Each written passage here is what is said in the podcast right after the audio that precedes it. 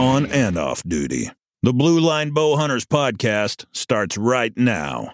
All right, everybody, welcome to the Blue Line Bow Hunters podcast. Matt Steele here, the, the Great American Outdoor Show in Harrisburg, Pennsylvania. Great show here for you. I have the great tailgates of Rivers Bend Outfitters out of Meeker, Colorado. And Dano, Dano, I don't even know your last name. Lemon. Dano Lemon. Mhm. Dan Lemon. Yeah. Uh, tell how you doing, man. Great to see you, brother. Doing good, buddy. Good to Thank see you, brother. Dano. Good to see you. thanks for uh, thanks for doing this. Um, as uh, you guys know, uh, we're coming out the Blue Line Bow Hunters, and my dad and father-in-law. We're coming out here this September. Super excited to come hunt with you guys. Cool.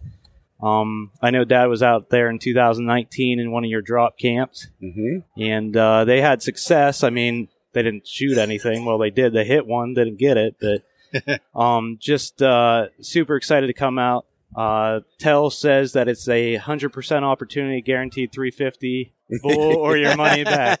That's right, right? Did I get that right? Oh, yeah, yeah, yeah. Depends how good I rope that Yeah. day. I think I think Ashley showed me that in the brochure. It's hundred percent Yeah. 350 or Uh, nothing. And that's the That's ones we use at the zoo. That's where we go for that. Yeah. So tell me a little bit about this. I mean, how long you been doing this? yeah, yeah. You know, my dad uh, started Rivers Bend Outfitters in 1976. Um, I was born in '81, so it was well before I was born. And uh, God love him, he'd been packing me in those mountains since I was a year old. You know, he'd put me in a pannier and just drag me along all day at a at a year old, which seems crazy, but um, and then I just enjoyed it. So I've worked for him my whole life, and um, and just love it. You know, my Right. brother would be going to town, messing around with friends and, and Nintendo or whatever. I'd be out in the field calling in elk and building a different blind or or doing that. But um, up there on the mountain, my my dad has shown me places that uh, me, my dad, and maybe an Indian has seen.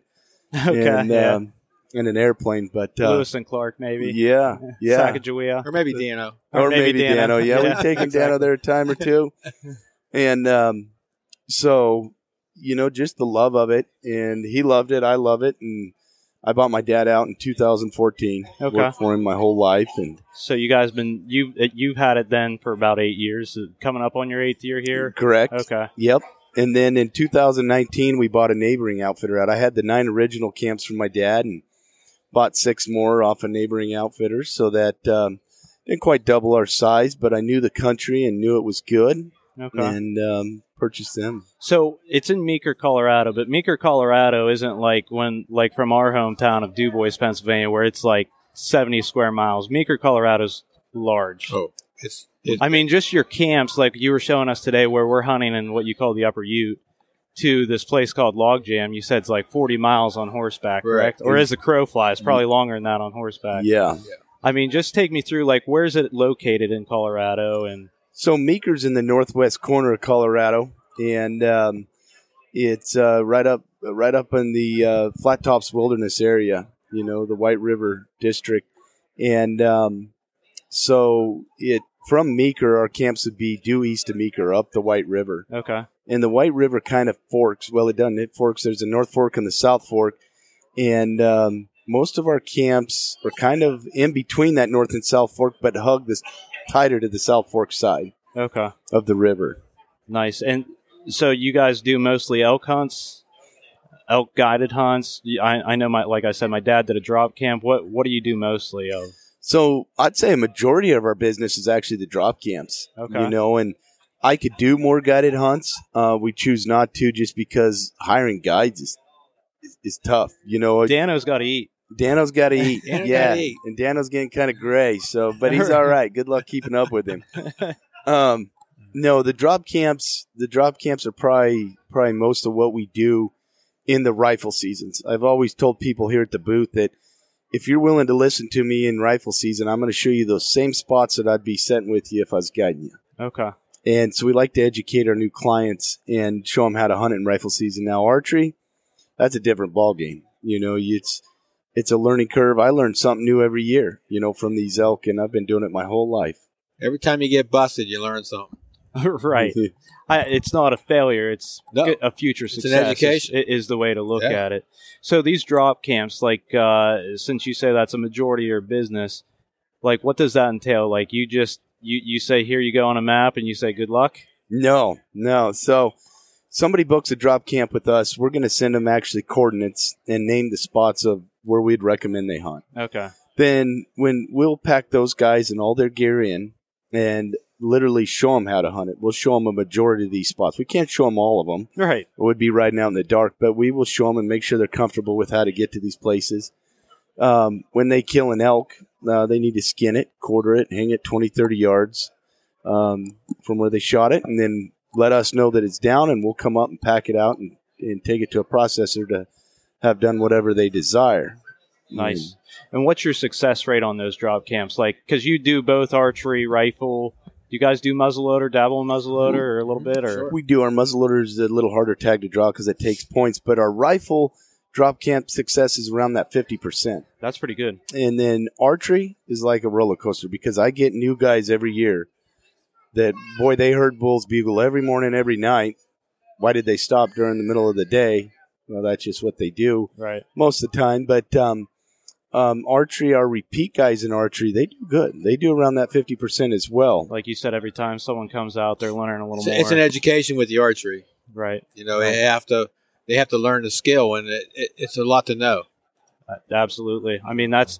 I'm so excited to come out here this year and learn. And we're going to get to my hunt because that's the most important thing on my mind. yeah, that's right. But uh, so these drop camps, you take them out, a- and basically they can really go out and do their own thing, do their own hunt. Sure. Like, but you're putting them in a better position where it's. Uh, what's the advantage of doing a drop camp with you as opposed to going to some place where you can just buy an over the counter tag? Well, some of our some of our rifle season is over the counter archery is a draw. It takes a point to, to draw that. That that draw in archery I love because it keeps an influx of hunters out of there. A lot of these over the counter units, there's there's twenty five hunters chasing one bull. Okay. And um, you know, our unit is a three unit combined, so that means that there's three units you can hunt in when you draw our tag, and they're big units. They're in Meeker. And we're the only one that is not accessible by ATV or four wheel drive. Nice. The other two are. There's roads all over them, so that's a little more convenient. Even bicycle. Yes, Right. we can't even take a bicycle to our camps, but that's a little more convenient for the general public to go to. To get to our camps, you hiked in, you know, anywhere from six to fourteen miles in. Well, all of a sudden you kill a bull up there. How are you going to get it out? Right. And um, I have no idea. Neither Cut do a, they. cut a quarter off, throw it on your back, and start walking. I guess what they is what what you're going to have to do. Um, now take me through your guided hunts a little bit. Uh, that that'd be you, Dano, uh, taking you out. What what's your ratio? What do you normally? Let's say an archery hunt. Mhm. You're, you're taking in how many guys to camp? Um, how many times you hunt that camp during the year? So on our guided camps, we'll we'll start with with we do not hunt those guided camps prior to hunting them with the people we're guiding in. Okay. For instance, in archery, we have four weeks of guided archery. I'm in four different camps that I've had no other hunter in.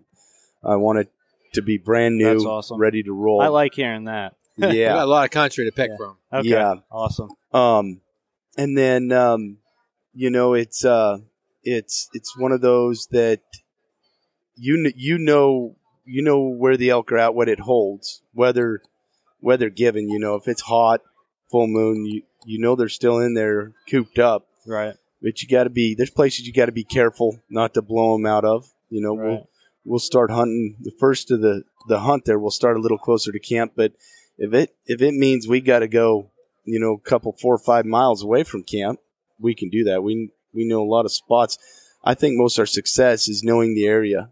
You know, Right. my, well, you've lived there your whole life, so I mean, you probably know that place like the back of your hand now. Like you said, you, your dad, and an Indian, and possibly Dano. yeah, So There ain't a trail in there we don't know. right, and that's awesome. I think that's invaluable. I mean, for I went out. I've only been out there once hunting, and I think I told you I went to near Yampa, the Routt National Forest, and they said there were forty-two thousand elk there. Yeah. I saw approximately zero Yeah. that whole week, and I put 50 to 60 miles on that week. Um, I did see six moose, which I was told that there was approximately 30 moose in that area. So I saw one fifth of the moose population and zero percent of the elk population. So to say I was disappointed, I told Tell earlier we had talked here at the booth that all I got to see is one elk, and it's a success for me. Uh, compared to the last time I was out there, but then again, I Tell again said that 100%, 350, nothing less, Yeah. or your money back. Right. no, but uh, I'm so excited to go out there with you guys and, and, and hunt and just see an elk this time. Um, but uh, as far as like preparing for the hunt, what should what should what do you tell most of the people here at the booth? Like, uh, what's the most important things? I mean, obviously, you know, there's gear that needs to be bought. Right. There's there's probably some workouts that need to be done to try and keep up to to Dano here. Uh, what about horseback riding? I mean, we're in Pennsylvania. I've been on a horse twice in my life. Yeah. You know, and I heard. Uh, I was just talking to a gentleman who was telling me that um, they're going to. There's a girl that does. Uh, are into horses, and she has a package just for hunters. Okay. It's a four lesson package To like practice on. just to get up on the horse. And Mhm. I, I, I said that's a great idea because you need to get comfortable because it, it's a some of our camps is a long ride, and it's not you're not going down a path. I mean, you're going up the side of a mountain. So Right. I want you to feel comfortable on the horse. You know Right. what I mean, our horses, are, they're not going to let nothing happen to you. Right. They're trained and but I think horses they have that sixth sense too where they know There's no doubt. they know that uh, they know when you're nervous. You know what I mean? Sorry, yeah, your cowboy hat getting in yeah, the way I, there. get, I don't take Don't worry, off tell your often, your but- hair looks great. But you know what? They also know who's in the lead, right. and as long They as we're there, the as leader. long as we're there, they ain't going to mess around because they know we're coming back. Right. Right. You know, so they don't. They know. So so back to the original question. What what's the most important thing? Yeah. So you know, I I we'll start with Danos to get to get comfortable on a horse. You know, to have a little practice where you build that confidence. That's awesome. Um, because a lot of these guys they get out there and they're scared to death. Right. You know, and it it it's not as enjoyable as it should be riding in there. I mean that that adventure starts when you get on that horse. It's it's pretty cool. Right. Um, you know, shooting your bows. We'll, we'll speak of archery or even rifle, but um, shooting your bows. You go into an archery range. You watch everybody sitting there shooting twenty yards or standing on the same line, the same pose.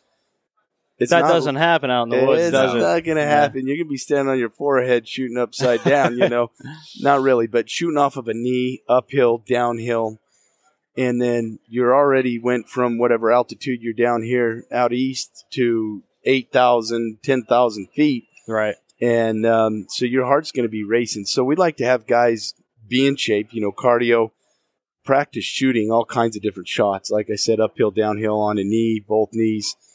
Um, um, you know, just just being prepared for that hunt physically is, is yeah, the- hard. The, bottom line is the better shape you're in, the more successful you're going to be. And I think also the more fun you're going to have. I mean, when I went out there in 17, it was all summer. Was like, I got in the best shape of my life for a hunt. I won't Right. do it for my own physical look or Right. well being. But man, you're talking about putting a bull in front of me. I'm going to go work out. I'm going to get That's ready for this hunt. You know what I mean? Yeah. And you're putting a lot. It's an investment as a hunter's That's part, right. as your client's part. You know, it's it's a pretty good chunk. and we can only go as far as you can go. right, I mean, right. You're not had- you're not dragging us. yeah, we've had hunters where we're, we heard bulls that we didn't go after because couldn't do it. we we wouldn't get there. Right, I mean, it, by the time you get there, he's gone. right. You know, Well, and I think that's uh, that's something that's on you. If you go out there and you can't you can't physically perform, then then that's on you. But I can also see that happening. I struggled when I was out there just the altitude change the first two days. I wanted to go. My lungs said, uh, "We can't do this, man. It's just it's not in the cards right now." But you guys are used to it. and then on the wilderness hunts, I, I like to stress on people to minimize the the junk, the stuff on your bow, the stuff on your gun. Right, I mean, you can get you can get too much, right. And it's just putting too much stuff in the game. I like it real plain, you know, like my like my bow. I like a fixed pin sight. I don't want anything moving. I don't want to have to adjust anything Right, because them, them elk are quick. I mean, you're you, you just have to you have to be ready. you right. know? And same with a gun. I mean, them guys can bring out adjustable scopes and all that stuff. Sometimes that gets in the way. Right. You know, And it can cause you to miss out on a great it animal. will. And, and Yeah. kind of if you judge your hunt, which I don't, and I think we actually had a podcast earlier where we try not to judge hunts success on killing an animal. You know, Well, right. it's the whole experience. Obviously, that's what we're out there to do. Is you know hopefully harvest an animal, but if if it's not that, then that's okay too. But I think you at least want to be able to put yourself in the be- best position to do that. Absolutely. You know what I mean? Yeah. So, uh, yeah. The Blue Line Bow Hunters Podcast, partnering with Diamondback Truck Covers. Are you Diamondback ready? Prime Archery, builder of the world's most accurate bow. Huntwise, the number one hunting app. And Sawyer, we keep you outdoors. we were talking. Uh, we were talking earlier. You were saying that maybe a good way to uh, to train would be to to run 100 meters and then pick up your bow, get down on a knee, and, and you know fire away just to try and build that adrenaline. Uh, I know when my dad was out there, he said his heart was pounding, and it was the other guy, his buddy, that was with him when he shot. And uh, tell take us through this past year, maybe a, a hunt that both of you went on, something cool. I want you to tell me about the hunt you were talking about with the guy that was taking his quiver off. Can you take us through that? Yeah, yeah. I had a gentleman. Because that's perfect example of your adrenaline making you forget how things happen. yeah, I had a gentleman that um, we, we we archery hunted with out of the same camp Matt's going to, uh, the Upper Ute. So, Beautiful. um, and and we had quite a few elk in there, and and um, so we set out on this herd bull. We had plenty of satellite bulls. In fact, he he drew and got busted drawing on on three satellite bulls. They were all together. He didn't do that three times. They were all they'd come flying in. Poor guy. They're going to run him over, and he's trying to draw, and then they saw Self defense. Yeah.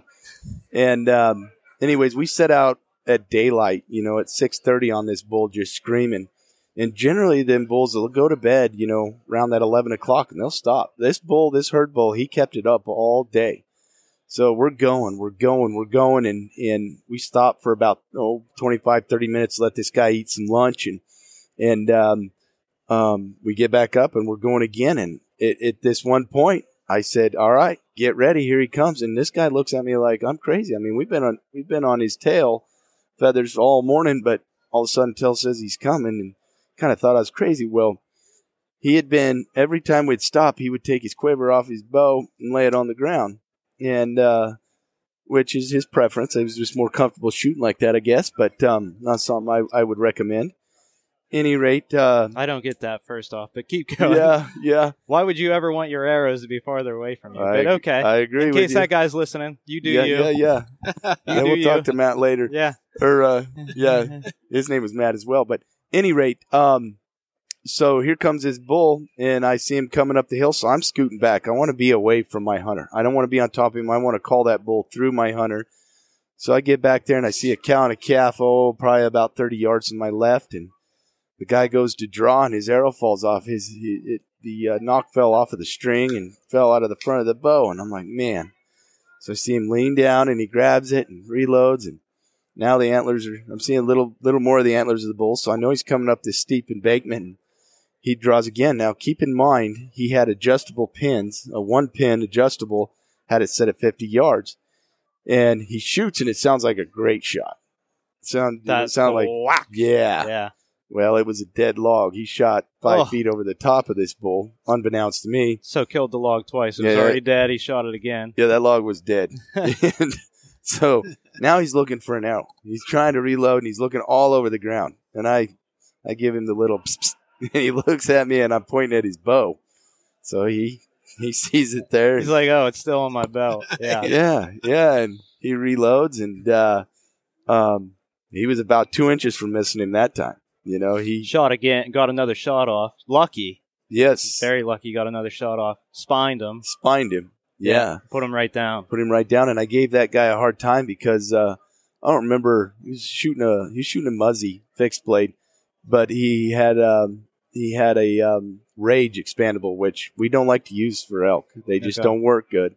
But he had a rage expandable on there, and I was giving him a hard time about that. And he said, "Oh, that's my grouse arrow in case we have to shoot a grouse." And then it ended up being Well, his uh, bull elk it- arrow. Yeah, it ended up being the arrow he had to use to Mhm. kill this bull, um, which he was fine, so he wasn't going anywhere. Okay. But that that that sucker, he went down there and died in a bog. Of course, I'm trying to call the other the other guides, and they're too far away, or, or on a Dan was on a bull, so he he had his radio down, but we had to pull him out of that bog. But you know, knowing your equipment, it and it all happens in the heat of the moment. Right. They're like ghosts. I mean, you'll be looking at an open field, and I'm telling you, that elk just came out of the ground because there's no way he got from point A to point B without me seeing that him. fast without you seeing him. And you're talking about an animal that's what thousand pound animal Yeah, could be creeping Yeah. through the woods. We experienced the same thing with black bears up in New Brunswick.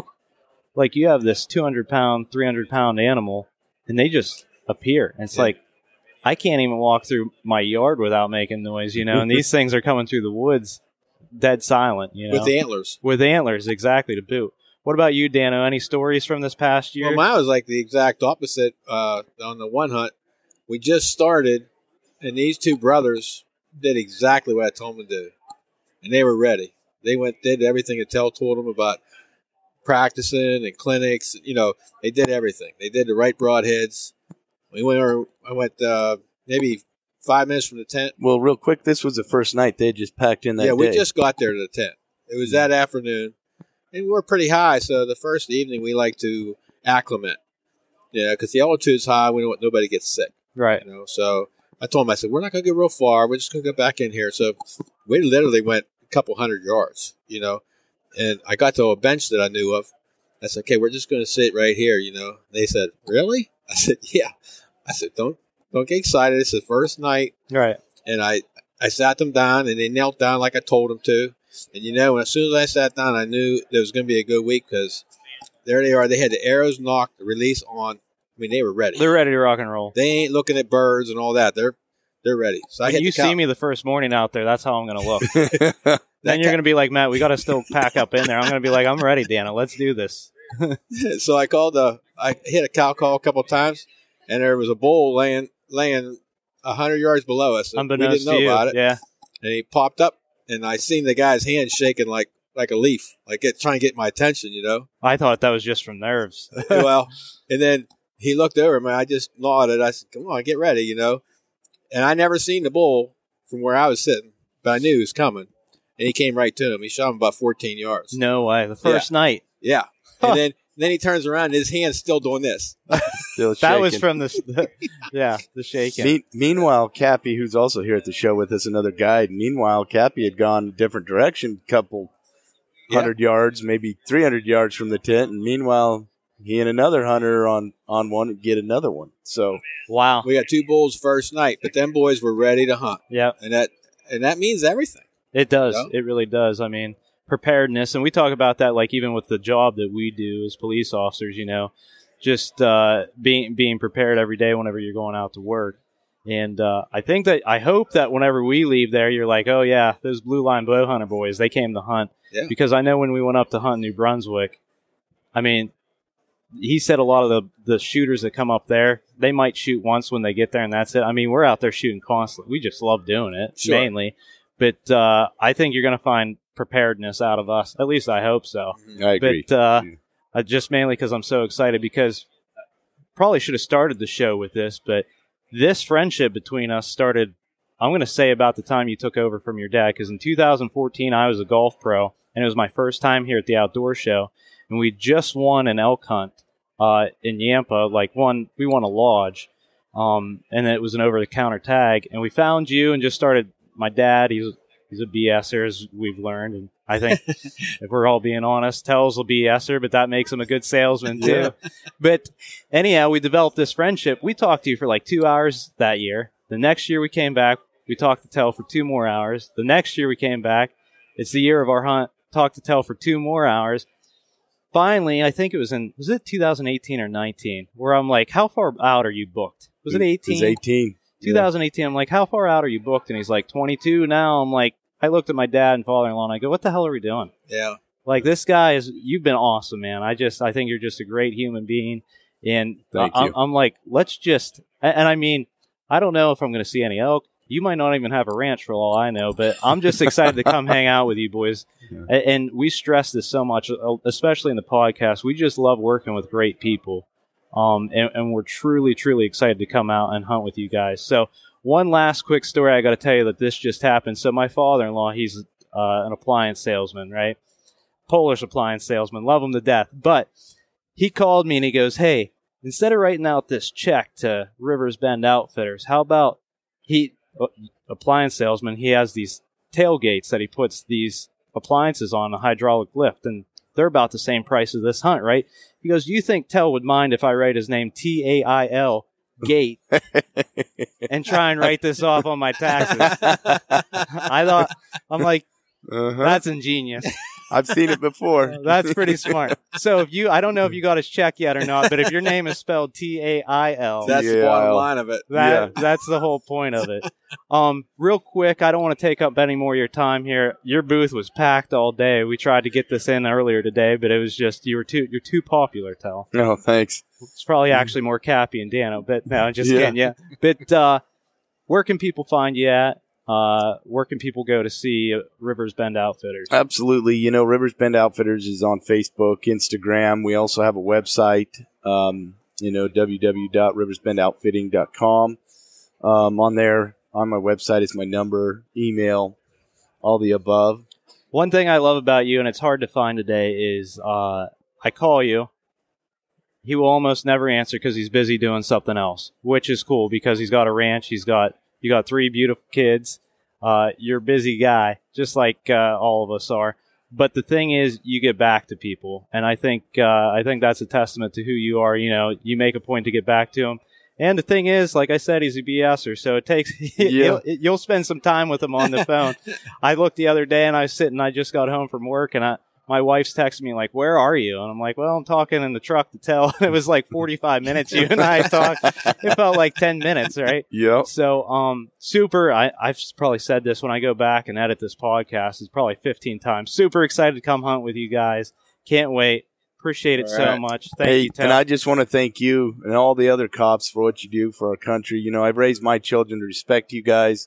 I respect you and appreciate all of you. So that's appreciate it, man. Has nothing to do with you hunting with me or this podcast. I give all military, policemen, and firefighters a discount. So Appreciate appreciate, it, you guys. Thank, Thank, you so much. Appreciate everything Dano, you do, brother. Appreciate it. Yep. Can't wait to come see you guys. We'll have a ball.